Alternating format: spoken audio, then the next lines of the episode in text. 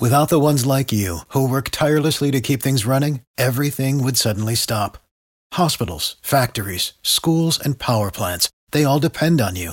No matter the weather, emergency, or time of day, you're the ones who get it done. At Grainger, we're here for you with professional grade industrial supplies.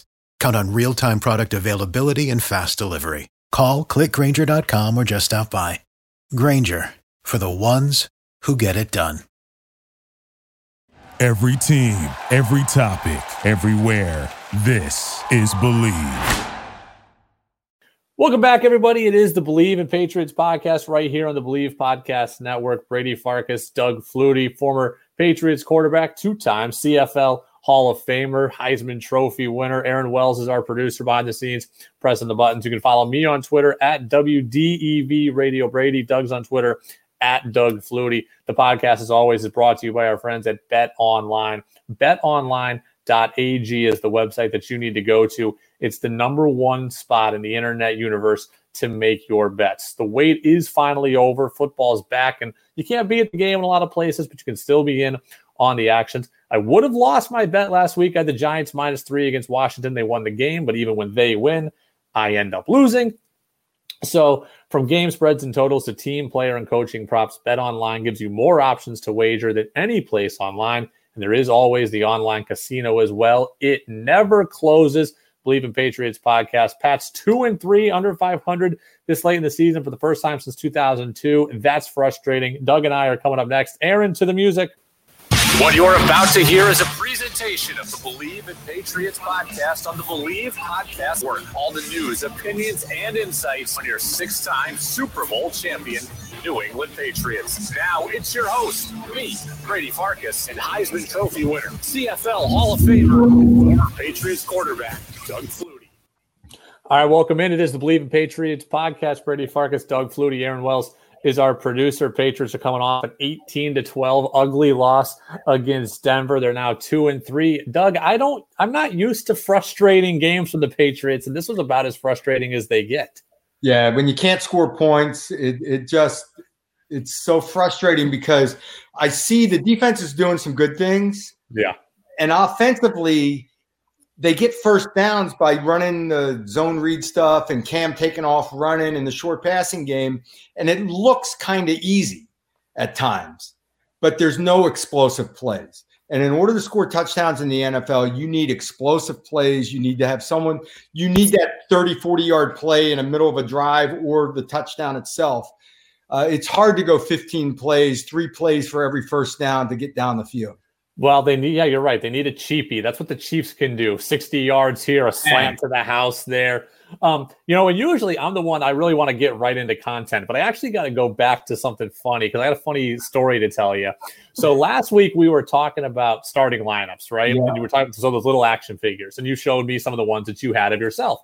So I'm a part of on Facebook a big starting lineup collectors group, and I sent them the video clip of us talking about your starting lineups and you said that you thought you had a starting lineup of yourself as the Chargers. And this this sent the internet universe into a tizzy because they were trying to figure out if a Doug Flutie Charger starting lineup was ever made. Yes, there it is. So they because people were saying that they thought there was never a Doug Flutie one made. They wondered if it was a prototype, if somebody custom made it for you. They were they said Doug Flutie might have dropped inadvertently huge starting lineup news. So there it is. So I'm going to post Aaron. You know, we don't put up the whole video. We only put up the audio and very select highlights. So, Aaron, I'm going to have you when the podcast is over grab this portion of the video. I'm going to put it back out on the starting lineup community page and see what they say about it. They also thought, by the way, if you wanted to sell your 1990 Patriots uh, starting lineup, they said you could get good money for that. Just so you know. That's that's novelty stuff for me. It doesn't have a real dollar value to me. So we've hung. On, I got like five bobbleheads over there from different teams that I don't. Oh. It's like my wife doesn't throw anything out.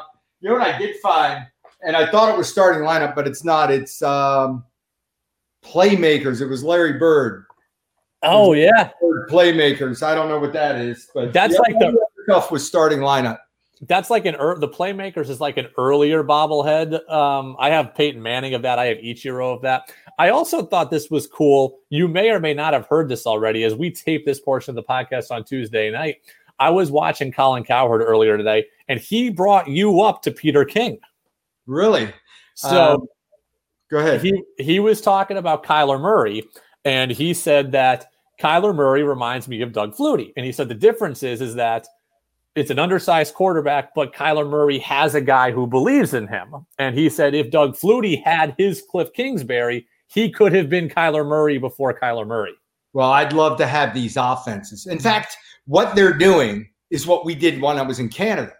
Yeah. They were empty sets. They were quarterback as a runner, zone read type stuff, RPO type stuff. We did all that starting in like 92. Um, and, you know, when it came back to the NFL, I was under center. I was, Yeah. you know, third down, yeah, you're in gun. But uh, it just, it's a different world. And, and the, the size is not that big a deal because of the style of the offense. And, and Kyler, I think I've, I've touched on this stuff before. The undersized guys, the difference is the undersized guy that still has a big arm, and Kyler does. The bottom line, though, in the NFL is you still have to be able to stand in there and throw the ball up the field. Well, Colin also they were showing um, Doug Flutie Bills highlights. I thought it was cool. And Peter King, who's covered the NFL for a long time, he said, "Hey, Doug was a great athlete. He wasn't as fast as Kyler Murray, though." And I said, "Easy there, Peter. That's my new friend Doug you're talking about." Well, I was I was uh, quicker than I was fast. I had a good little ten yard burst and the change of direction stuff, but uh, if I got in the open field and I took off, I did have like a seventy yard quarterback draw in Canada once and a couple of big long ones, but. If I got over 40 yards, I'm looking to pitch the ball to a wide receiver. I couldn't- I couldn't well, all right, we'll get into the Patriots game. They lose 18 to 12. And Doug, I'm so frustrated. It was as frustrating a regular season loss as I can remember. Some of it was explainable, but it's not able to be used as an excuse. Look, the Patriots had a lot of injuries come up. So did Denver. Courtland Sutton didn't play. Hamlin didn't play. Melvin Gordon didn't play. Von Miller didn't play. The Patriots didn't have practice time. That doesn't seem to matter for Tennessee. They beat everybody now. I mean, their quarterback was rusty. Well, Drew Lock hadn't played since week two. Every excuse I could give the Patriots, Denver had the exact same excuse, and they came out with what I think is an inferior team and won the game. So I, I'm as frustrated as I've ever been for a Patriots regular season game. Yeah, I, I'm in that same corner. I just, um, if you told me they were going to hold them to what, 18 points, Yeah, the Patriots win the game, right? right. I mean, you've got to be able to stick the ball in the end zone and move it down the field. And and the frustrating for for me is I love how tough Cam Newton is playing. He's the Mhm. leading rusher on the team. He's busting his tail on third down to get out of traffic and try to run for a first and do all these things. But he's got to be able to throw the ball up the field. And I honestly, I honestly believe his shoulders bothering him. Like his Really? motion, when he when you throw a slant route or curl or something maybe 15 yards or less, you can throw it like a catcher in baseball from your ear, ball's cocked, it's right here, bang, it's out. Yeah. Um, when you throw the ball down the field, you change that angle. You drop the back shoulder just a touch and you change the trajectory. And mm-hmm. he can't do that. Something in the shoulder is grabbing. There was a late in the game, he tried to throw something short and it grabbed and the ball went right into the ground. yeah, And when there's long balls, the throwing motion wasn't the same. And I, I differ. I picture an outfielder taking a ball on the run and throwing for home plate, how they crow hop, Yep. big wind up and release. That's kind of how you would throw a deep ball. He's still trying to throw the deep ball like he's the catcher, throwing it from his ear and, and push it out. And it just, it looks to me like his shoulder, like something in his rotator cuff is grabbing on the deep throw when he tries to change that angle. Whether it is or not, I don't know. You know, I'm not there and I don't know what his surgery exactly was that he had on the shoulder, but um, it looks frustrating. And I think when they went to the trick plays and Edelman threw the ball, yeah. I started thinking to myself, Edelman could probably throw it further than Cam mm-hmm. right now. And I stood next to Cam when he was in college. I stood next to him at the national championship game, and I have never seen a ball come out of someone's hands like it did his. He would throw from one knee and throw the thing 70 yards. Wow. So it's, it's just different. you know, the injury possibility is certainly there given his shoulder injury history. The thing I noticed wasn't even his arm, I noticed his feet. We'd heard so much in Carolina that he was a little bit sloppy, a little bit lackadaisical with his throwing mechanics. And then in New England, they were reinventing that, and he was recommitted to those mechanics. I thought his feet looked lazy on on Sunday. He was throwing off his back foot looked like he was throwing like an open stance, wasn't driving the ball. That's where I that's what I noticed. But who I, I agree with that. I agree that he was because of pass. See, the offensive line's a mess right now, and yeah. he's getting pressure. And when you start getting pressure and start getting hit, you start fading and drifting and throwing from that open position, which with the athletic, like we were just talking about Kyler Murray, you talk about Patrick Mahomes, those guys make throws like that all the time. Cam needs to be in that proper position, I think, to throw the football right now. Um, yeah, I, I see that, but I don't see that as much of the problem as just something physically in his shoulder or arm and the protection. I think the protection leads to that. Um, I loved fading away. I love seeing Patrick Mahomes. If you overload blitz him, yeah. just give ground, give ground, fade, fade, fade, and yeah. then throw a deep corner route, throw a post route, throw off his back foot leaning away and just lay it out there because it's not a ball that you got a drill shot 30 yards. It's the ball you're lofting. And they're used to seeing when they all out blitz you, they're used to seeing you have to break off a route hot and catch, get something quick. And guys like Mahomes and Kyler Murray can hang on to the ball and drift away and still make that down the field throw if I was inclined to give the Patriots one excuse, it would have been the offensive line. So David Andrews didn't play again, IR. Um, James Ferentz was on the COVID list. Shaq Mason was put on the COVID list. So you're talking about a total shifting of the offensive line. And Hjalte Froholdt, who's never played a snap, he ends up playing significant snaps in this game. That's the one excuse I'm willing to give them. How vital is that chemistry for an offensive line? That that's huge, and it's um, there's so much communication that goes on up front within the front and the pass protections and split second stuff as a as a protections change just before the snap or front changes and also the feel of a double team feeling when that guy comes off and then you bump up to the linebacker or i'm going to jab the down guy before i go to the defensive end or, or double whatever it might be those little feel things are huge. And guys aren't, they're not just new, guys are changing position throughout the game. Guys yeah. were bouncing around. So uh, that, that I think is a legit thing. Um, and also with the lack of practice together, you know, with the short week and practice and all, and, and changing things in the offensive line, that's, that's for real.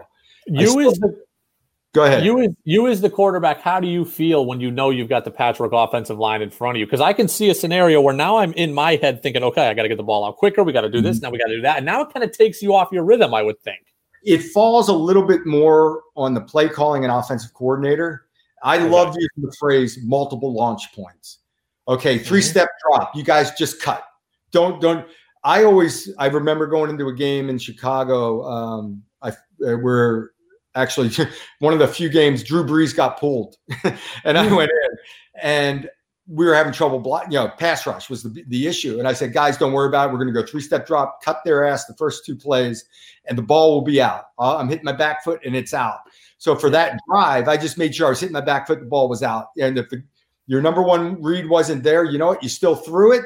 And if it was incomplete, it was incomplete. They needed to see that we could stay in down a distance and not get sacked and uh, then you also change up your protections. You put your you you release uh, releasing your tight end. Put your tight end on the best pass rusher, bang them, and then release. Chip releases by backs, turn protections, all that stuff. And and the Patriots do a great job of this stuff, but all stuff that can help an offensive line. So you're not standing there seven yards deep behind the center between the tackles every time. You know, we saw Cam back there when he actually did have time to throw back there bouncing, bouncing, bouncing. I just attribute that to the wide the wide receivers aren't good enough to get hmm. open. But people come out a couple days later and they say some of that's on Cam holding the ball too long. Take me through what that's like for a quarterback. Well, there's two things that happen. One is man-to-man coverage. You pick your matchup. And for yeah. me, maybe part of it was because of my height. I had trouble going from one side of the field to the other. So if I had man to man and I had a matchup I liked, I'm throwing the football, whether he's open or not. I'm trying to put it in a spot with whether it's back shoulder, up high, down low, something, because you know they're bringing an extra rusher. They're coming at you. you hit that foot and bang, that ball's out, and you're giving your guy a chance. So there's sometimes where you have to trust the receiver, whether he's got separation or not in man in zone. You got to know your business. You got to get through a progression, through a read, get through it quickly. Uh, what eliminates this receiver and gets me off him to the number two down to the check down. And again, you can get through that progression quickly. I'm sure there were probably outlets or things that he could have gotten to. And, uh, you know, if you hang on, like you still, you can picture Tommy. Yeah. Tom, a yeah. lot of times when he had to go up the field, hang in that pocket and slide and move within the pocket. Tom, for as non athletic as he was running the football, right? Yeah, right. He had an unbelievable feel for sliding and moving in the pocket and holding on to that thing for three and a half seconds so someone could work open down the field when he needed it. And uh, you know, there's there's there's a feel for that too. So the offense isn't right. 18-12 loss. One of Doug's biggest takeaways that he doesn't think Cam is right. Aaron, give me the overall takeaway sounder because I got two things I took away really from the game. Overall takeaways. Number one. So my biggest takeaway, Doug, is that this offense actually is what I thought it would be. They're not built to play from behind. Mm. And I now think that the good faith that they showed in the Seattle game now says more about how bad Seattle is defensively than what the Patriots can do offensively. If the Patriots are in a position where they have to throw and throw a lot and abandon the run, I do not think that's a good success. You know, they have not scored one offensive touchdown in the first quarter this year. The only touchdown they have is the Devin McCourty pick six against Seattle. They're putting themselves constantly in a position where they may be behind, and that is not a good recipe. And usually, when you think back, that's where they were great. Coming out that first drive with scripted plays, Tom Yes. right down the field, bang, bang, bang, bang, bang. Great. You script these plays, you get the looks you want on defense, and it tells you things for later in the game. And I agree, it's not happening. They're not that. It, it comes down to not being explosive. Um, it, you know, I, I said it like week one, and at times, it's it looks easy because Cam's running the ball and runs out of there, and and you just can't you can't rely on your quarterback to be your leading rusher and then still throw the ball, you know, have an offense where you're going to be able to throw the ball 30 times a game to win. It just isn't going to happen. They they need to be more explosive in the passing game, and I don't see it happening because Julian's, you know, Julian's still doing his thing. Harry's the guy I think that can be Yes. an explosive down the field guy, but can and and I love how hard Cam plays. I don't want to knock Cam, but I don't I don't think he can make those throws right now. It just looks like it's painful to throw the ball down the field for him. Well, they only had five rushing first downs. They only had 40 rush yards by someone not named Cam on Mhm. Sunday. And again, part of what's made the Patriots so good is that Burke had James White, Sony Michel, Damien Harris. They were all this four headed monster, JJ Taylor, and then Cam. And they weren't able to use that when they were playing from behind. You said something about explosive plays. That's interesting because Aaron Dan Orlovsky, ESPN NFL analyst, former quarterback, he feels the same as Doug does. Let's hear what Dan had to say. The Patriots yesterday, who are who I, I thought they would be. They're an average offense that is going to have to play really well to have above average production. In 2020, if you cannot be explosive on mm-hmm. offense, you cannot hang in the NFL. It's going to be so hard because if they're not absolutely ridiculous with their efficiency, they can't create chunk they can't create chunk plays plays. with how that finish, and and it's it's hard because you know we think of the Patriots as hey death by a thousand cuts. I guess it's really hard to do that over and over and over again. Yeah, I mean, yeah, Tom can do it. Tom could go five yards, five yards at a time, 13, 14 plays and go down the field. Um, it's it's tough to do to com- constantly have to convert on third and four to five. Um, if they're in an op, they just if they're in a two minute offense or a situation where they're trying to hurry up and go, Yeah, I picture Cam scrambling and running every other play to make a first down to move Mhm. chains. I mean, that's what I'm picturing in my head when I see that right now in an off. It just doesn't look efficient enough. It doesn't look explosive. You where I, there's no if there's no threat to blow the top off of coverage, DBs are squatting on routes. Those shorter throws are going to get tougher and tougher and tougher, and then you've got to mix the run. It, it's tough. It, it you, it's very difficult to go 15 plays and, and march the ball length of field. You've seen some of the scores this year. people are scoring 40 points a game or close Yeah. to it, you know, and and to keep up, uh, you're gonna have to you I don't know, I, you're gonna have to have a guy that that makes those big 30, 40 yard chunks. The other thing that I haven't thought of until right now, and I remember seeing on stats on it from when Cam signed, Cam is not a guy who's good at throwing on the run. So when we see a Russell Wilson, a Kyler Murray roll out, roll out, roll out, buy time and, and let their guys separate a little more, Cam doesn't do that. Cam just he steps up in the pocket and then takes off in the middle of the field. You were a guy who could roll laterally. How much does that do for a quarterback? Because that's not really in Cam's arsenal.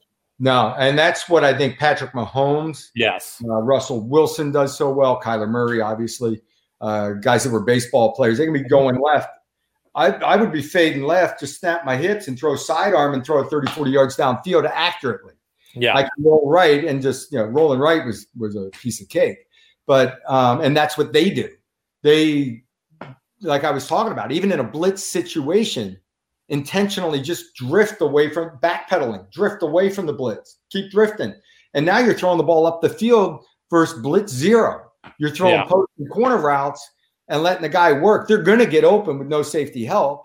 And if you can just hold on to that extra second and still make an accurate throw, you're making those big plays. And that's, you know, and I agree. And if, and I don't want to put it out there if it's not true, but if there is something wrong with Cam's shoulder, if it's not feeling a hundred percent, Yeah. that's even more difficult when you're off balance, drifting and all that. And that's why when I see Cam, I see a guy that needs the ball up high by his ear, both hands on the ball set to make an accurate throw.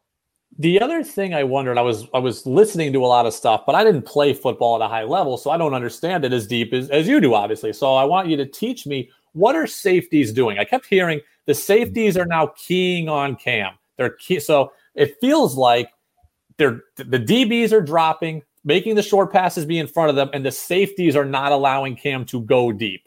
That's what it, that's what I was hearing. What does that mean? More what the safeties are doing with Cam as your quarterback, with anyone that has a running quarterback. Mhm.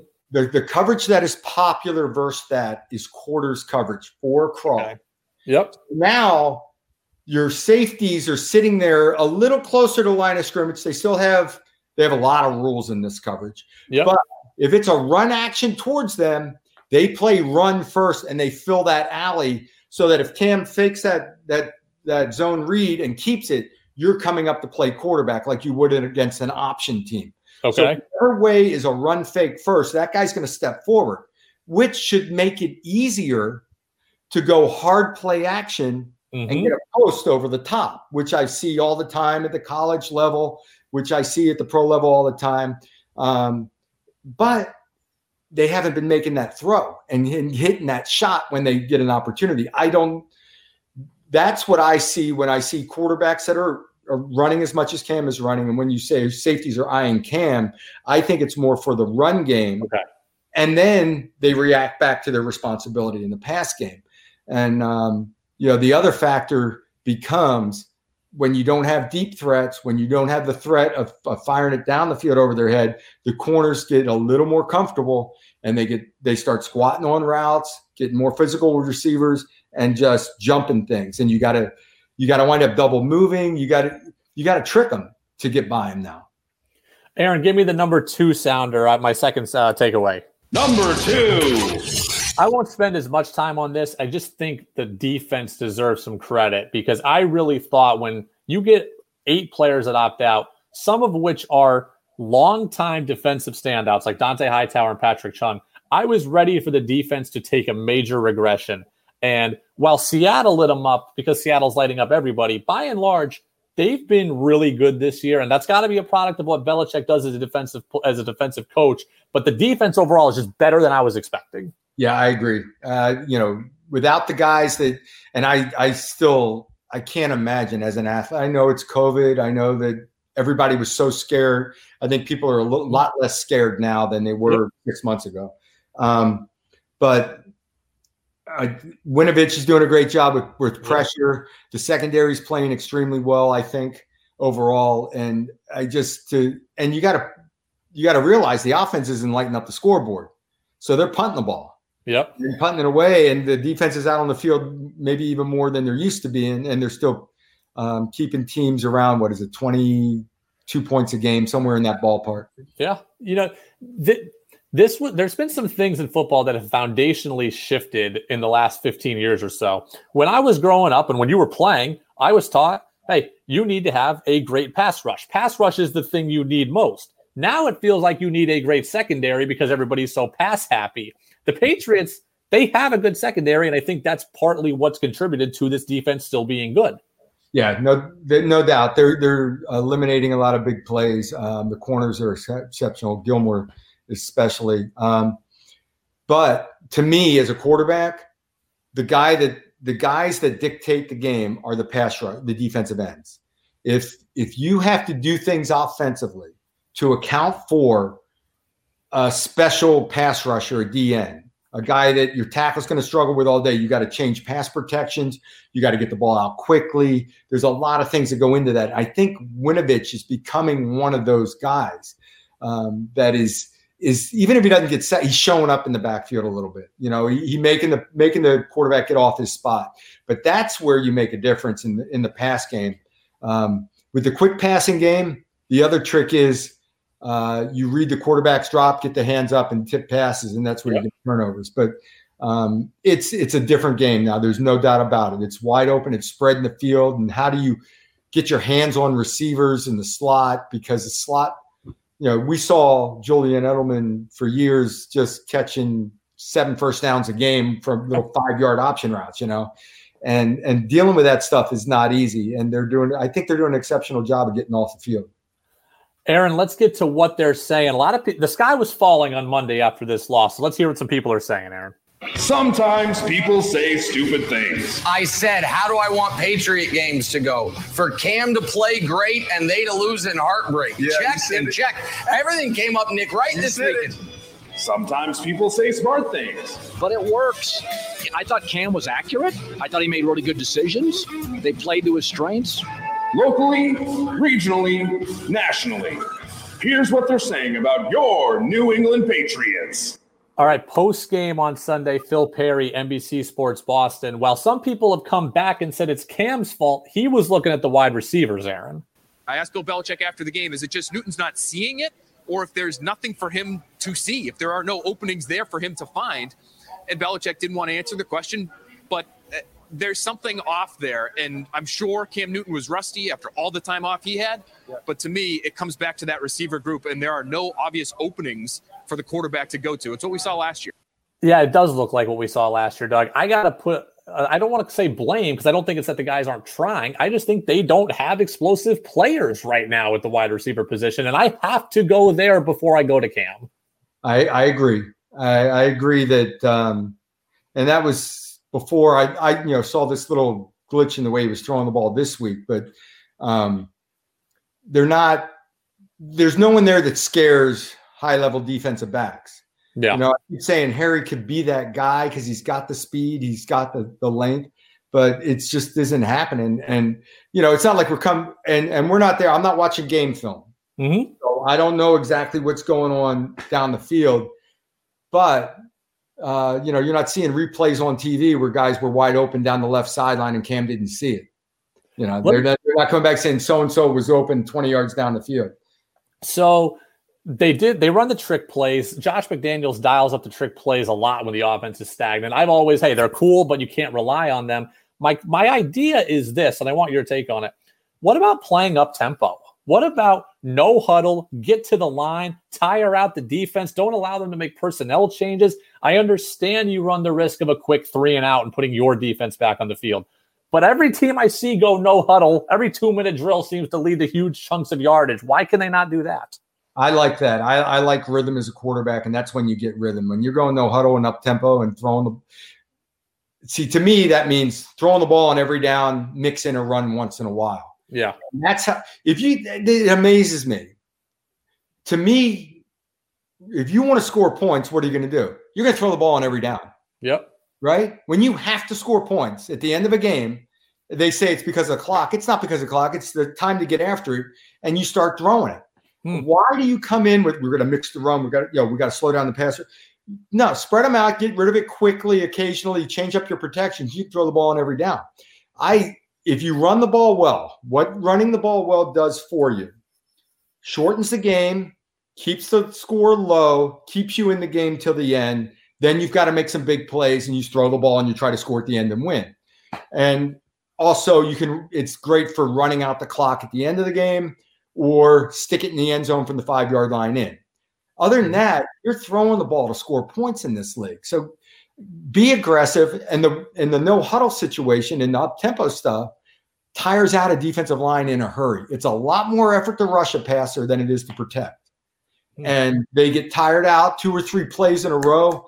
And if you get that first first down, now your defensive ends on the other side are getting tired. They're subbing in and out. They don't have the first guy on the, you know, it just it slows that defense down. If you get in the middle of a, a no huddle situation and you get halfway down the field, the pass rush disappears. Former NFL quarterback, uh, and now he's a broadcaster, Brock Huard. I heard him once say, "Throw to score, run to win." That was his motto. I disagree. Oh, really? Throw to score, throw to score, score to win. There you okay. That's a good motto. Tommy, Tommy and Bill got in that mode. I think I brought this up once before score as many damn points as you can possibly score. And we'll look at the scoreboard at the end of the day and see how much we win by.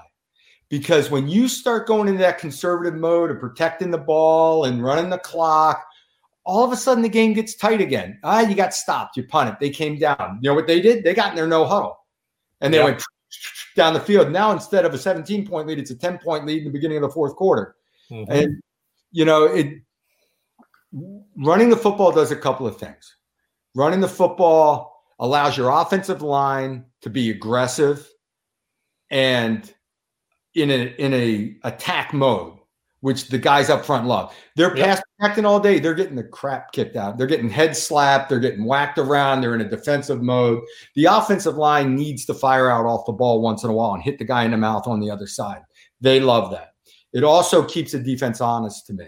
It's the way to make them now, you know, if you if you're uh, the 1970 Miami Dolphins and have three 1,000 yard rushers, yeah, that's a different story. You're just running it down the field and you're scoring touchdowns left and right, running the football. But running the ball to me keeps them honest, makes them have to get up in there, and then you get man to man coverage on the outside. Otherwise, you're my my philosophy had always been throw the ball. They're too deep, and you know, whatever they're doing, when they give you an opportunity to run the ball and gash them, that's when I ran the ball. And and so you instead of I would run the ball when you have the advantage running the ball. Mike Tannenbaum, former general manager of the Jets, he was on ESPN, uh, kind of piggybacking Phil Perry's point about the weak wide receivers. Aaron, let's hear what he said. You know, Jay Will, I'm still a believer in the Patriots, but I think they need to add another receiver. Last year, they went out, they gave up a second round pick for Mohamed Sanu from the Falcons. That didn't work out, but this is a team that needs another receiver because right now, what we're seeing is the safeties are keying on Cam Newton as both a runner and a throw, and they're saying, hey, if we're going to lose, N'Keal Harry, you're going to have to win one on one. And what we saw yesterday was when Julian Edelman got hurt, Julian Edelman was targeted six times. He only had two catches. They have nobody right now that's scaring an opposing defense. So that's a lot of what we've said. He said specifically they need to go out and add a receiver, and everybody looks at the trade market. AJ Green, um, John Ross in Cincinnati. Here's the name I keep hearing now. Antonio Brown's eligible to be signed and play immediately in two weeks. Yeah. I, I am not an Antonio Brown guy, and it's probably easier for me to say that as someone who's not played and tried to win a Super Bowl. I don't want to sell out my franchise to what I think is a bad guy if you're the quarterback and you know you need help, do you care what that guy's reputation might be? Well,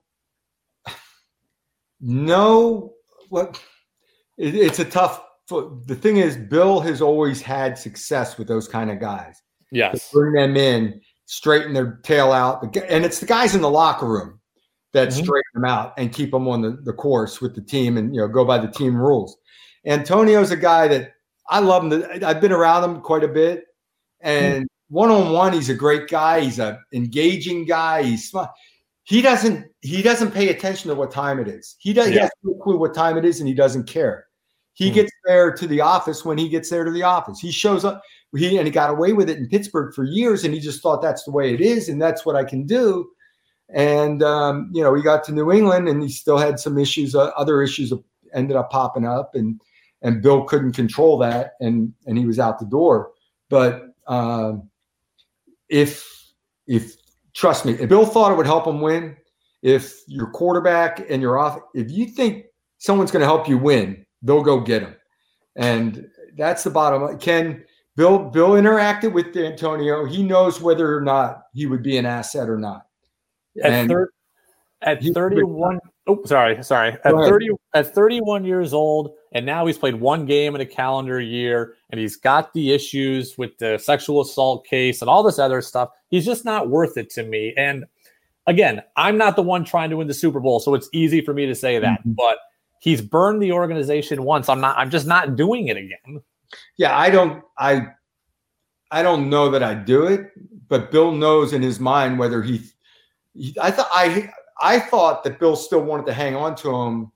Yeah, he might have. on last time around, which to me and, and Tommy had Tommy Brady had a lot of good things to say about him and thought he was, you know, getting on the straight and narrow. This other issue came up and who knows yeah. who knows what to believe there. But um you know, so Bill knows in his mind whether or not he would help the team and whether or not he could get it done. From my standpoint, I just want guys I can depend on.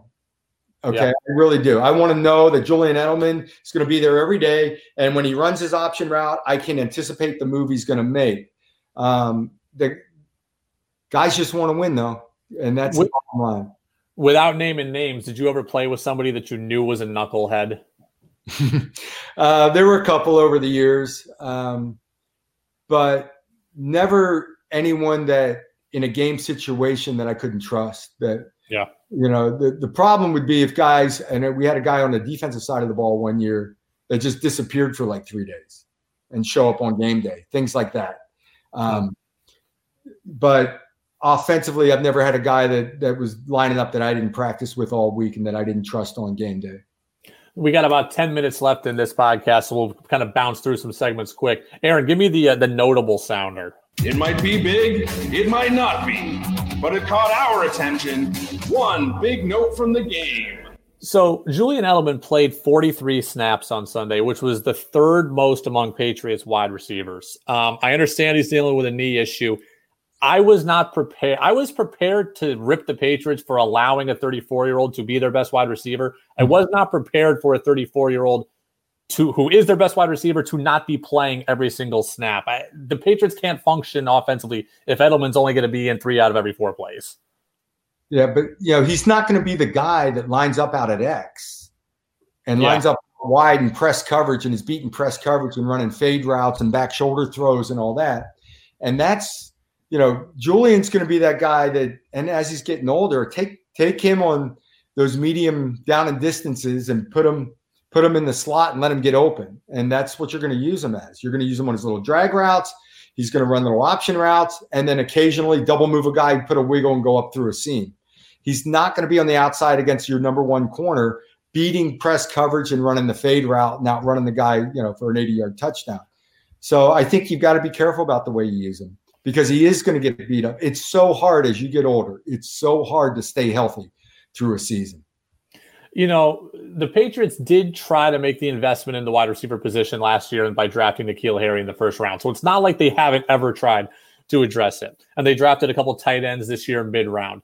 But Bill Belichick is either gone into this season as a bad talent evaluator or is arrogant in thinking that he didn't need to address the wide receiver position more. I don't think he's a bad talent evaluator. So do you think Bill has an arrogance like I can make anything work? Because how did they not foresee what we're seeing?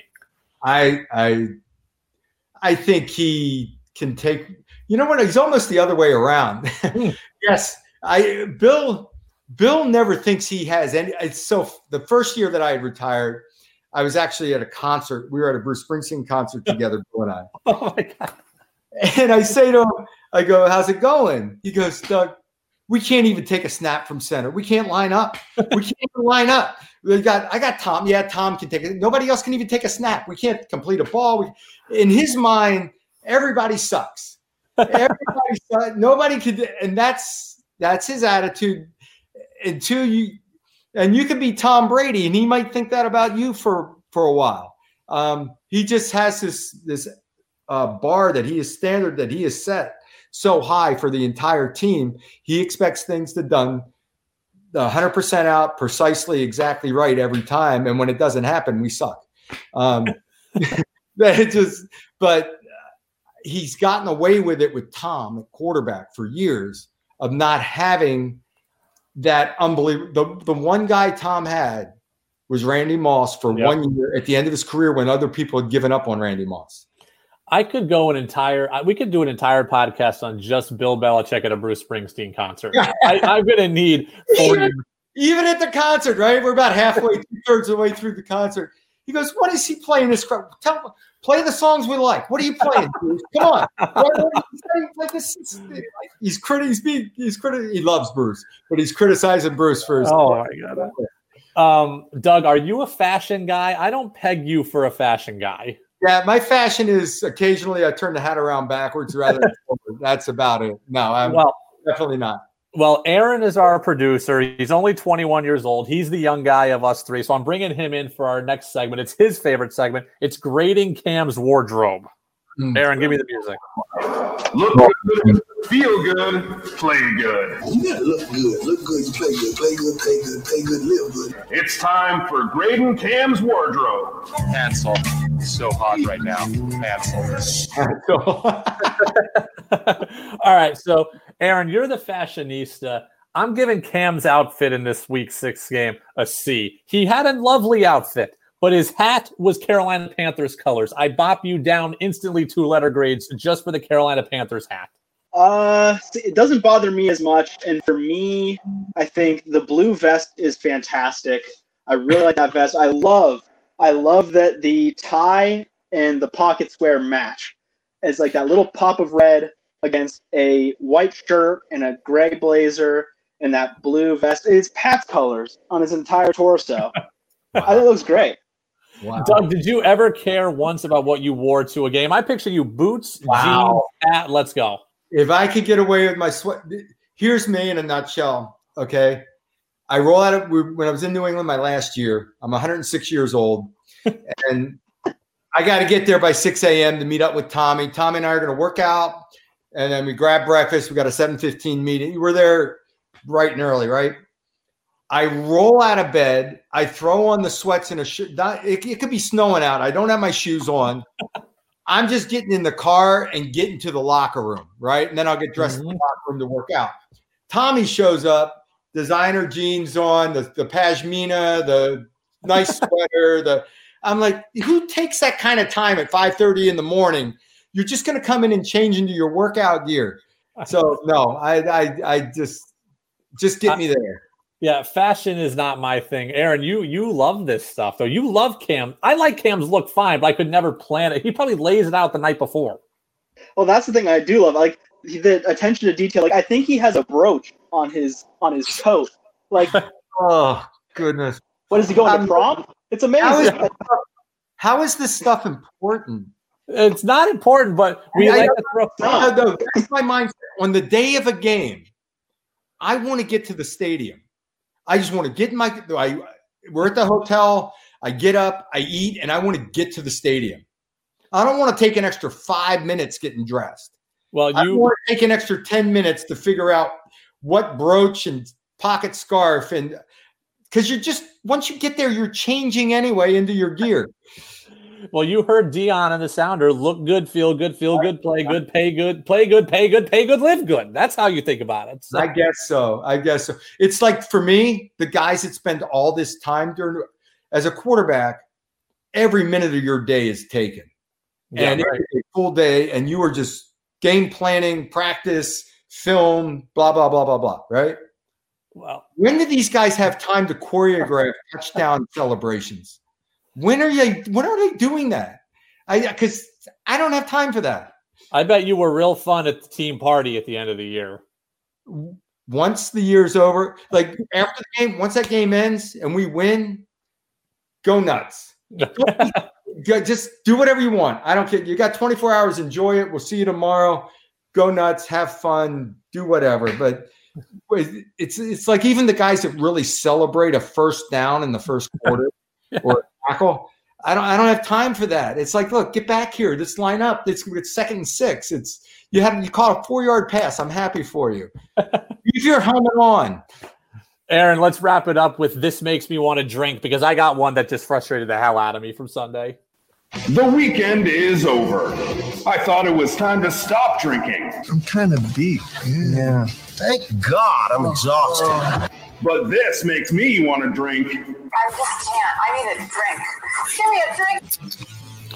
Doug, I'm, I'm going to make it quick as we end. Gunnar Olszewski twice got the kickoff six yards deep in the end zone and ran it out to about the 17 yard line. Take the knee, put it at the 25. Don't risk the turnover. Don't get hit and save us eight yards of field position. That is not good football. That's I I especially with putting the ball out there. I, yeah, not number one. If you take the knee, there's no one no one getting hurt throwing a block. There's no one getting a holding penalty or a clip, and you're you're taking it and it's go.